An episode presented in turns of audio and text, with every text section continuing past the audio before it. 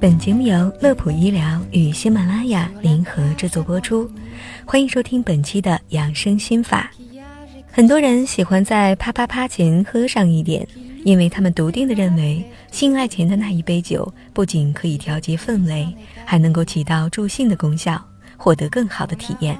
试想，在一个灯影摇曳的场景中，面对着酒入香腮红一抹的美人，谁又能否认这个说法呢？所以今天我们就来聊聊这个话题。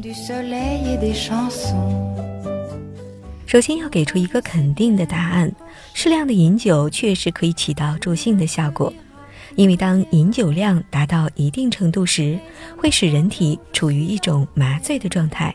这是大脑皮层受酒精轻度麻痹之后，放松了对性行为控制能力的结果。在这种微醺的状态下，可以抑制性兴奋。致使男性射精潜伏期延长，而且适量的饮酒不仅可以减轻疲劳、放松精神，也会对自身的性行为和性心理起到一定的调节和舒缓作用，比如性焦虑、性紧张、怯懦和自卑。还有一点就是俗话说的“酒壮怂人胆”，饮酒之后会使人一定程度上摆脱思想上的束缚，更多的展现出自然本性的一面。这也是酒能助兴的原因之一。然而，凡事都有过犹不及的道理，大量饮酒或者是长期酗酒也会导致性功能失调。医生讲到，酒精对于神经系统的作用是先兴奋后抑制，饮酒对性功能的影响与饮酒者的欲望、场合和酒精的摄入量有关。有些人喝了酒之后可能会表现得兴致勃勃，可真的让他做什么的时候却又不行了，甚至呼呼大睡，从而破坏了性行为。